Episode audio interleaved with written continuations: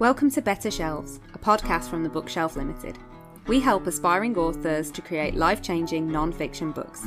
We're based in Birmingham, but we work with authors across the globe, and our mission is to make the world a better place through books. Hi Adam, or should I say AJ1. Thanks for joining us on the Better Shelves podcast. Obviously, I'd say congratulations on publishing your book, but it wasn't recently, was it? It was a couple of months ago. I think it was nearly 12 months ago now. Long. Wow. Yeah. Time flies. So also, I should say as a disclaimer at the beginning, anyone who doesn't like swearing, I warn you in advance, there's a lot of swearing in the book. There's a swear count at the beginning and it's called You Are Going to Fucking Die. So if you don't like swearing, switch off now. You're live on Channel 4. Please do not swear. But yeah, do you want to tell us a little bit about what the book's about? What inspired you to write it? I do. So the book is called, as you've eloquently put, You're Going to Fucking Die. It's obviously a headline-grabbing title to alert people that they are mortal, that we've only got one chance at life and we shouldn't waste our time on the planet.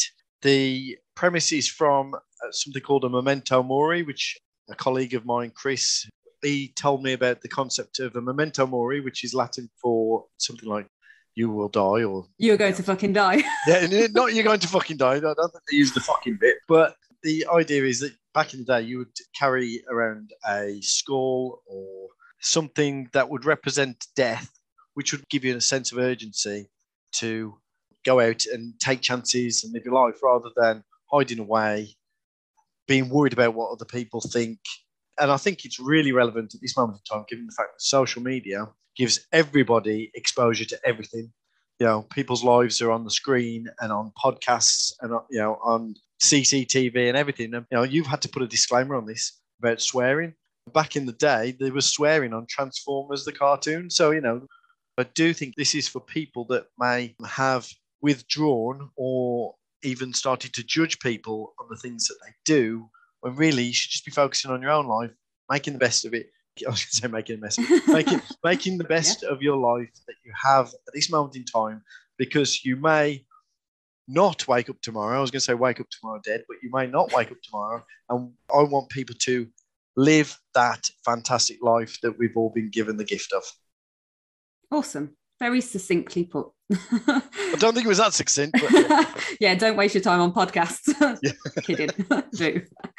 No, I mean, I totally agree with you. I have a little skull on my bookshelf, actually, that I picked up in Mexico, and I have it as a reminder. Yeah, definitely. So I think in the back of the book, there is a cutout memento mori. And the idea is that you could cut that out or you can stick it on your fridge. Or... Reading the book is the memento mori itself, in the fact that it is a reminder of death. And I know that sounds really morbid, and a lot of people have said to me, I'm not scared of death, I just don't want to think about it. But that's the point. If you're not thinking about it and you're not thinking that you've got a limited number of days, you're actually just spending your time, not necessarily wasting time, but definitely not maximizing the time and having all that you could have. Grasp the nettle and, you know, all of those cliches. No, I think it's such a good point. We actually don't really talk about death. I think as a society, we almost seem like scared of talking about it and we like to pretend it's not going to happen. And I don't think that's a very good place to be in. So yeah, let's all talk about death. Well, since I've read the book, since I've written the book. Did you write it? Are you sure? It was me, honest. Yeah. I've read recently that alcohol addiction, gambling, porn addiction, drug addiction, all of the negative things that are deemed to be negative have linked back to the fear of death, the avoidance of thinking about death. So you use these things, also gaming addiction as well. You use these things to avoid any quiet time for your mind to actually think about the concept that you may die. And I find that fascinating that we do that. And, you know, I experienced a couple of those addictions myself.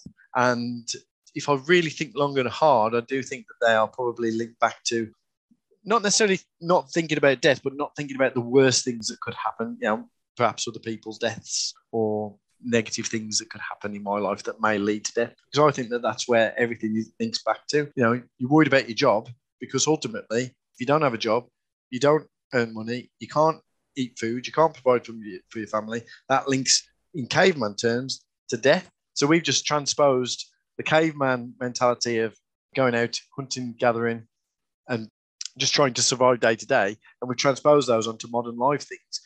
Yeah, it's a fair point, actually. And on that note, how did you balance writing a book alongside having a day job? And not just one book, you have multiple books. I have multiple books. So 2 self-help books.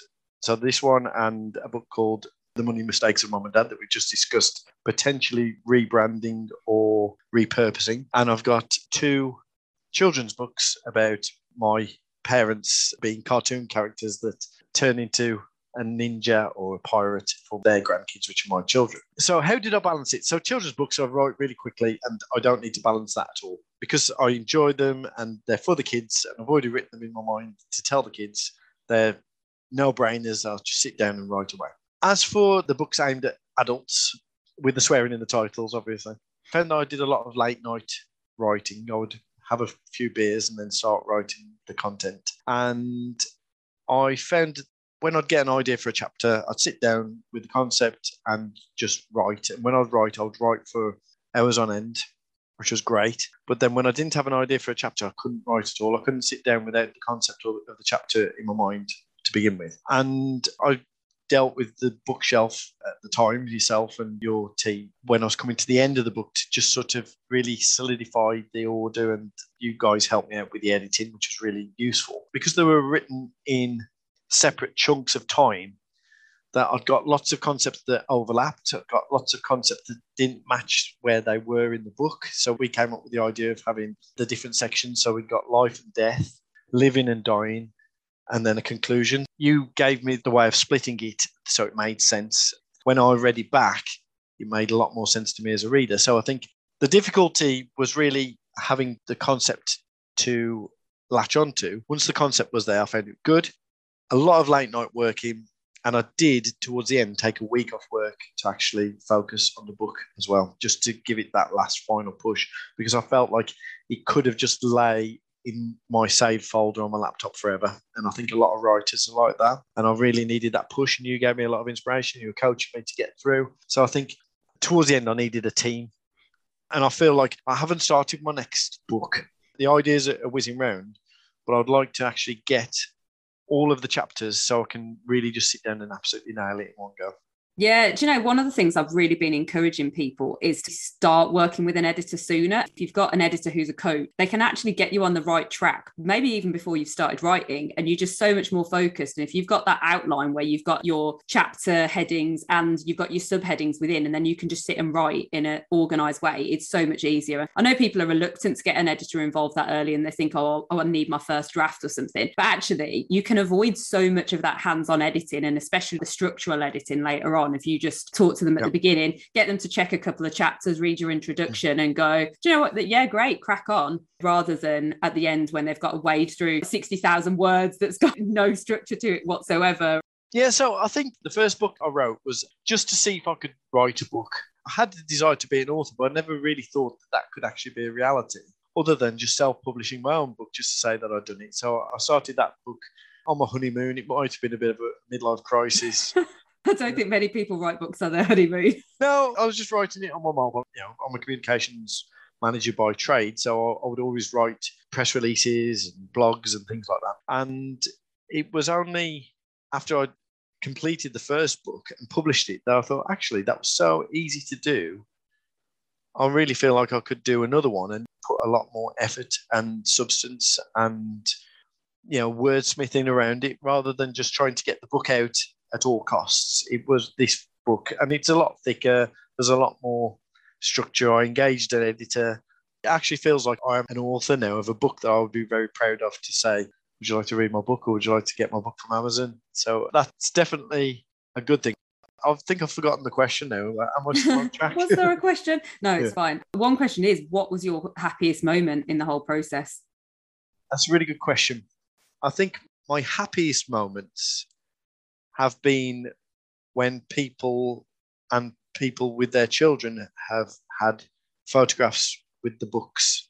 So with the kids' books, they're there, you know, holding them up, putting them on Instagram and Facebook and social media. That's been really heartwarming. And I think at that moment that people have gone to Amazon, bought the books, and then they've got them and then fed back to me that they read them with their grandkids or their children. And also, I've had a moment, it was during the middle of the lockdown, someone said that they were reading this book and it was helping them no end because they were having trouble with work. And they said that the book was just what they needed. And I can remember where I received the message. I was walking with wife and son around the road opposite to where I am now. And it just sort of hit me that someone was reading the book, because I think once you launch it into the world, it's almost like, bye, see you later, and you don't think about it until you either ask a question about it or you receive a message or a photo about it. So I think that one was the real standout moment for me, that they were using it for positive, because it's meant to be, I mean, you know, we all use the term self-help, but it's really meant to be written in language that really does hit people hard. I swear in it. A lot. I take the piss out of people in it. I use very, very, very personal stories that have happened to me in it in order to get those messages across, so people don't have to feel as shit as I did for as long as I did, because I was going through some really emotional problems. And I think once I started to realise that, you know, time was ticking on, you know, the time from 22 to 42 now has gone in an instant. And I want people to understand that don't wait for that moment of realizing that it's too late. Listen to me now, and I'm saying it goes quick. So have a read of the book and see what I've learned. And hopefully I've done it in a way that's humorous, but also a way that will get people, give them a kick up the ass to start living, because we're all here to live. We're not all here to put a selfie on fucking Instagram or Facebook or something like that. Do you know what? It's so true. And I actually notice myself doing it now. You know, one of the benefits of me working on books is I learn a lot. I learn from every book I work on, but there's a few things that stuck out to me from yours that I still think about now. And one of them was, how long are you spending on Instagram? And because I'm a perfectionist, and you know, that's a benefit being a book editor, you do in a sense have to be a perfectionist. But then when I'm trying to get the perfect Instagram photo for my main feed, which is my photography kind of side hobby, and I'm like, why am I spending so long on this? And people are going to scroll past it in a few minutes. And it's just a waste of time. And the one that still gets me is people going to gigs and not watching the gig because they're so busy filming the gig. And now I look around me. I went to Download Festival a couple of weeks ago. I literally looked around me and I was like, everyone's just filming it and not actually enjoying the experience. And who goes back to look at that footage? Who honestly goes back and looks at the footage of a gig that they went to that they couldn't see either on YouTube or some of, if you're not recording it, some other brat is. So look at their video. They're seeing it probably sitting next to you. And funny enough, we watched a documentary on Glastonbury and the history of Glastonbury. So it went from 1985 or whenever it started, you know, and they had the New Age travellers arrive and things like that, right through to now, to Stormzy. And, you know, the lessons that they'd learned to get somebody from the BME background as a headliner was that journey.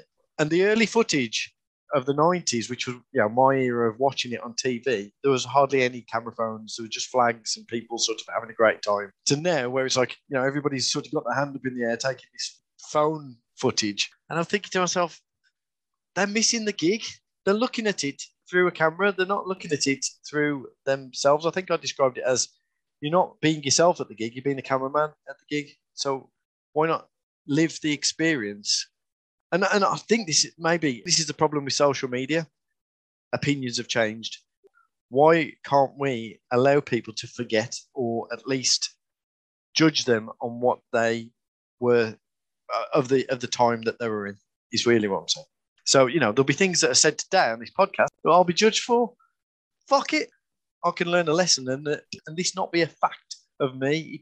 This is only a snapshot of me today. I think one of the questions for the publishing industry generally is the kind of balance between freedom of speech and saying whatever you want to say, and also thinking about, is it potentially going to be offensive? Could it be taken the wrong way? And I don't think the publishing industry has quite got where to draw the line yet. And as a publishing company or as an editor, how far do you go in telling someone you probably shouldn't say that? And obviously we had these conversations during the editing process where I said, yeah, you know, this is all right, but this, it might be taken the wrong way. You might want to reconsider it. And you know, I think as an editor, it's part of my duty to tell someone, actually, I think this is going to come across really badly, and then it's the author's choice what they do with that. But I think it is a broader question for the publishing industry, especially with the whole cancel culture and the amount of authors who have been cancelled. And actually, it's difficult. We wrote a blog about it last year and kind of talking more about personal accountability and responsibility rather than cancel culture, so people can engage in actual discussions rather than just being silenced. I think it's a really big issue, and I think it's something that the publishing industry hasn't properly addressed. You know, rather than addressing it, they are just going, okay, well, we're just not going to publish that person. And it's an industry where people are putting their opinions out there, and some people have very strong opinions. So it inherently comes with the ground we're on. Yeah. As a human being, funnily enough, I had a similar conversation with my parents over the weekend, because I've started working in the Web3 space around NFTs and the metaverse and the concept that you could have a life within a virtual world. And I was talking to my parents about that, and they said that they wouldn't ever do that. They wouldn't want to do that. And I said, well, you may, or you may want to. It's because you're scared and you're not onboarded with the technology. But if your grandkid only would engage with you on a headset, then you would figure out a way during lockdown. You advanced elderly people or older people or non-technical people advanced their minds around using phones and Facebook and Twitter and everything else. It was out of need and necessity. And there's a film with Christian Bale in from back in the 90s, I think, called Equilibrium. And it's about not feeling anything. So they ban all artwork, poetry and music, and just give these people a tablet to just accept what they're told and not rock the boat, because they were saying that emotion is the root of all death and evil. And obviously we're bringing it back to death again. You know, where do we draw the line? Because at the moment, what we're doing is we'll say, we don't like that, so we'll cancel it. So we don't experience it and we can't learn from it. And that's the bit that I'm worried about. We can't learn from the things that people are saying. I swear like a fucking trooper in this book. And I've got a message for people, and it's helping someone. If someone decides that swearing is so inappropriate that Amazon wouldn't stock it, then that person wouldn't have been helped by my book. So we've got to experience all forms of life. We should be allowed to challenge it, yes, but not completely wipe it from the planet, because if you wipe it from the planet, you will suppress it into darker areas of the internet, of the world. You will never wipe the opinions and the realities of those people from the planet. You will just take it out to the mainstream, which is a lot more dangerous. Yeah. And on that note about learning, if you could do anything differently in this process of writing books and self-publishing, what would it be? You can't say nothing now because you're all about learning. I know, yeah. So if I could do something different, I would definitely engage with an editor first. I would, and this is really important, and this is really key, is not listen to anybody else. Listen to your own heart and don't worry about it. Like you said, don't wait for perfection. Publish something. As long as it reads right and it's grammatically as correct as it can be, you might have stray punctuation or full stops or extra word written the same or whatever, but don't let that stop you from getting your message out into the world, because I fear that there's so many people with ideas and books, so much talent out there that are worried about probably cancel culture now more so, but also the opinion of others of it being good or bad. But it's so subjective. You should just put it out into the world and let people decide, rather than waiting for this sort of hidden approval of yourself that you think other people might think. Yeah, and I think a lot of people do that. They spend so much time trying to perfect it, and it probably sounds a bit ironic for an editor to say, just put it out there. But I say to people, when you're 95% happy with it, put it out there. And yeah, it might have a couple of typos or something you've missed or something you want to go back and change later. But the beauty of Amazon is you can just put a new version on there if you spotted something that you want to change. And I think we've got into this kind of culture where having a typo is horrific, and it's like, oh, you can't have typos in your book. And actually, I can forgive typos. We all make typos. Our brains are not designed to spot our own typos, which is something I'm constantly banging on to people about. Our brains are not designed for it. And actually, I can forgive a couple of typos in a book, but I can't forgive a lack of structure or crap content. And I think that's the thing we should be focusing on. Is the book actually taking people on a journey, and is the content inherently valuable? Not is a word spelt wrong somewhere, or is there a stray full stop? So absolutely. I think you helped me become better at typos by listening back to my audio. So the read aloud function on Word has been invaluable to me in both my writing career and my professional career. I mean, and don't get me wrong, there's still anomalies in there that are typos that sound fine when you listen to them on the replay, but on the whole, it does reduce a lot of typos. And I completely agree. Because we're going to die, we need to get it out before we're dead. You know, because we're going to fucking die, we need to get that book out and take a risk and let yourself experience negative feedback, because negative feedback is, yes, it's someone else's perception and it may sting a little in the first instance. I've had some negative comments about my kids' books, about my adult books. And at the time, because you put your heart and soul in it, you feel like someone's just took your heart out and stamped it, put it on the floor and stamped on it. But then when you have the distance of time between the comment and the feeling, and you can actually read it for what it is, or you process it, or you go back to write the next book, you can actually take that feedback on board and think, okay, I can either choose to do something about it, or I can view that as one person's opinion of it.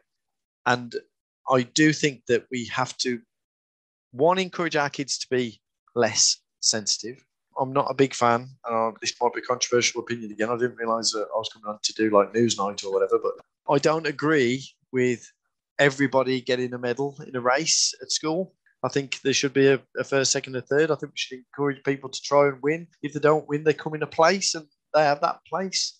Not everybody's a winner, because that's not what life is like. I'm sorry to say, life isn't everyone's a winner. And if you can't take losing or experience a negative outcome, then when you get into the real world and there's negative outcomes all over the shop, people around you are dying, again, bringing it back to death, then you will be really struggling to handle that loss and that feeling of really what school is doing. He's teaching you how to deal with life, isn't it?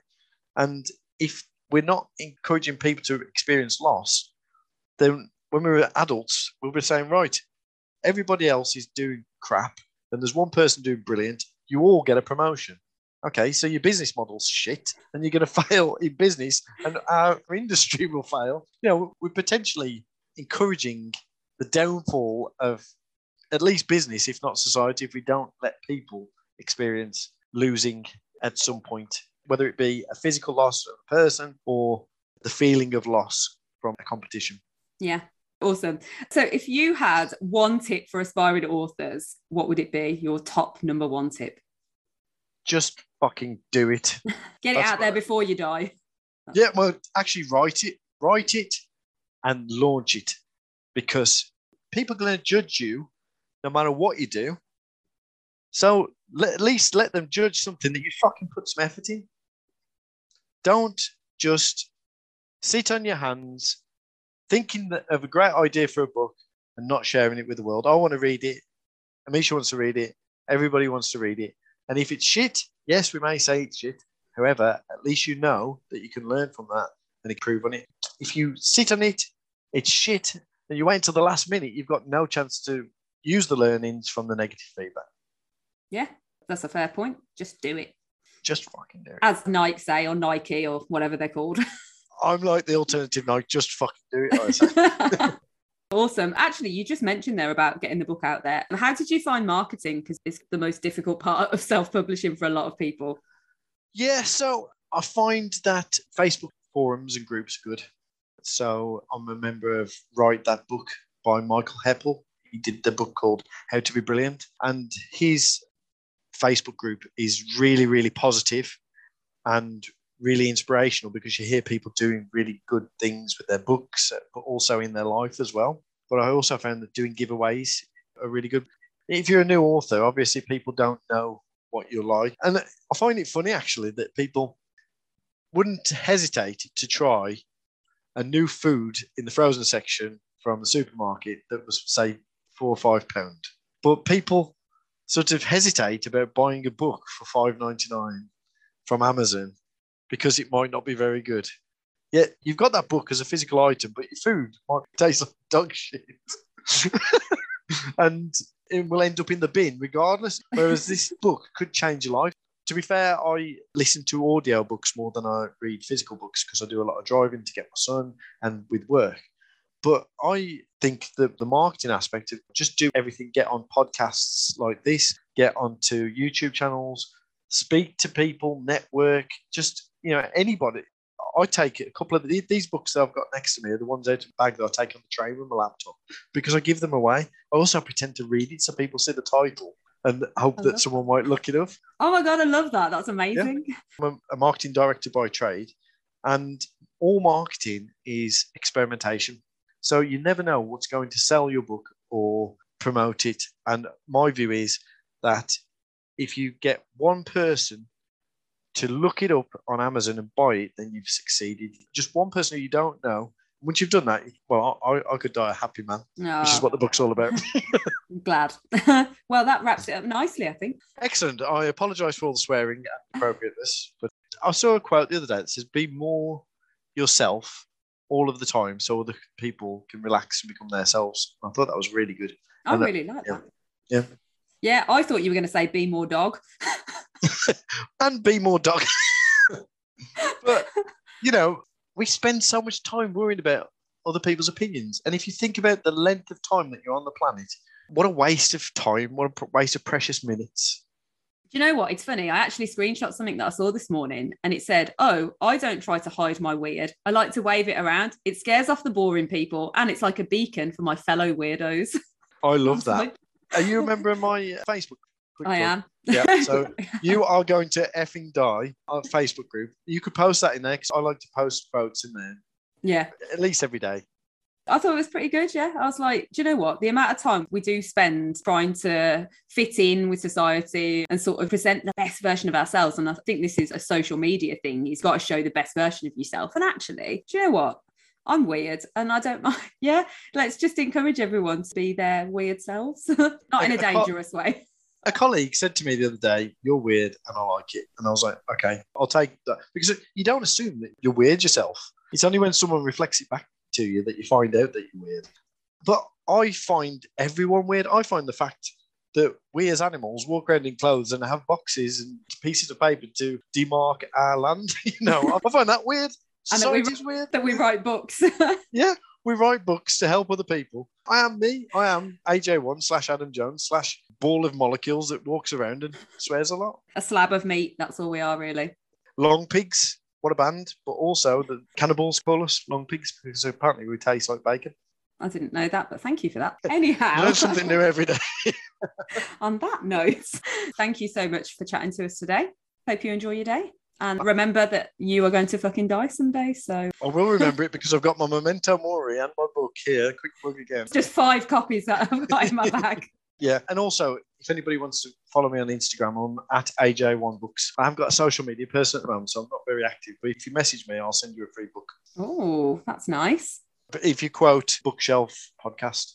Love it. Yeah. Everyone loves a free book, don't they? Yeah. And a plug for the podcast. Thanks, Adam. No problem. Okay, bye.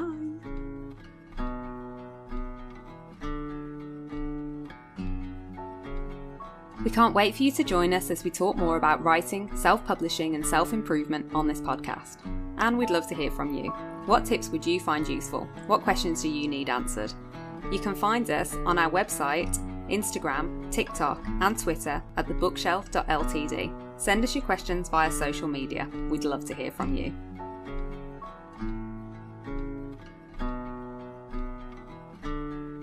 In the next chapter, we'll be speaking to Katie Gray, author of The Empowered Heart. You might have heard Katie on our intro music with her beautiful song, Set Free, which you can find on all streaming platforms, so stay tuned to hear what she has to say. Thanks for listening to the Better Shelves podcast. We'll see you in the next chapter.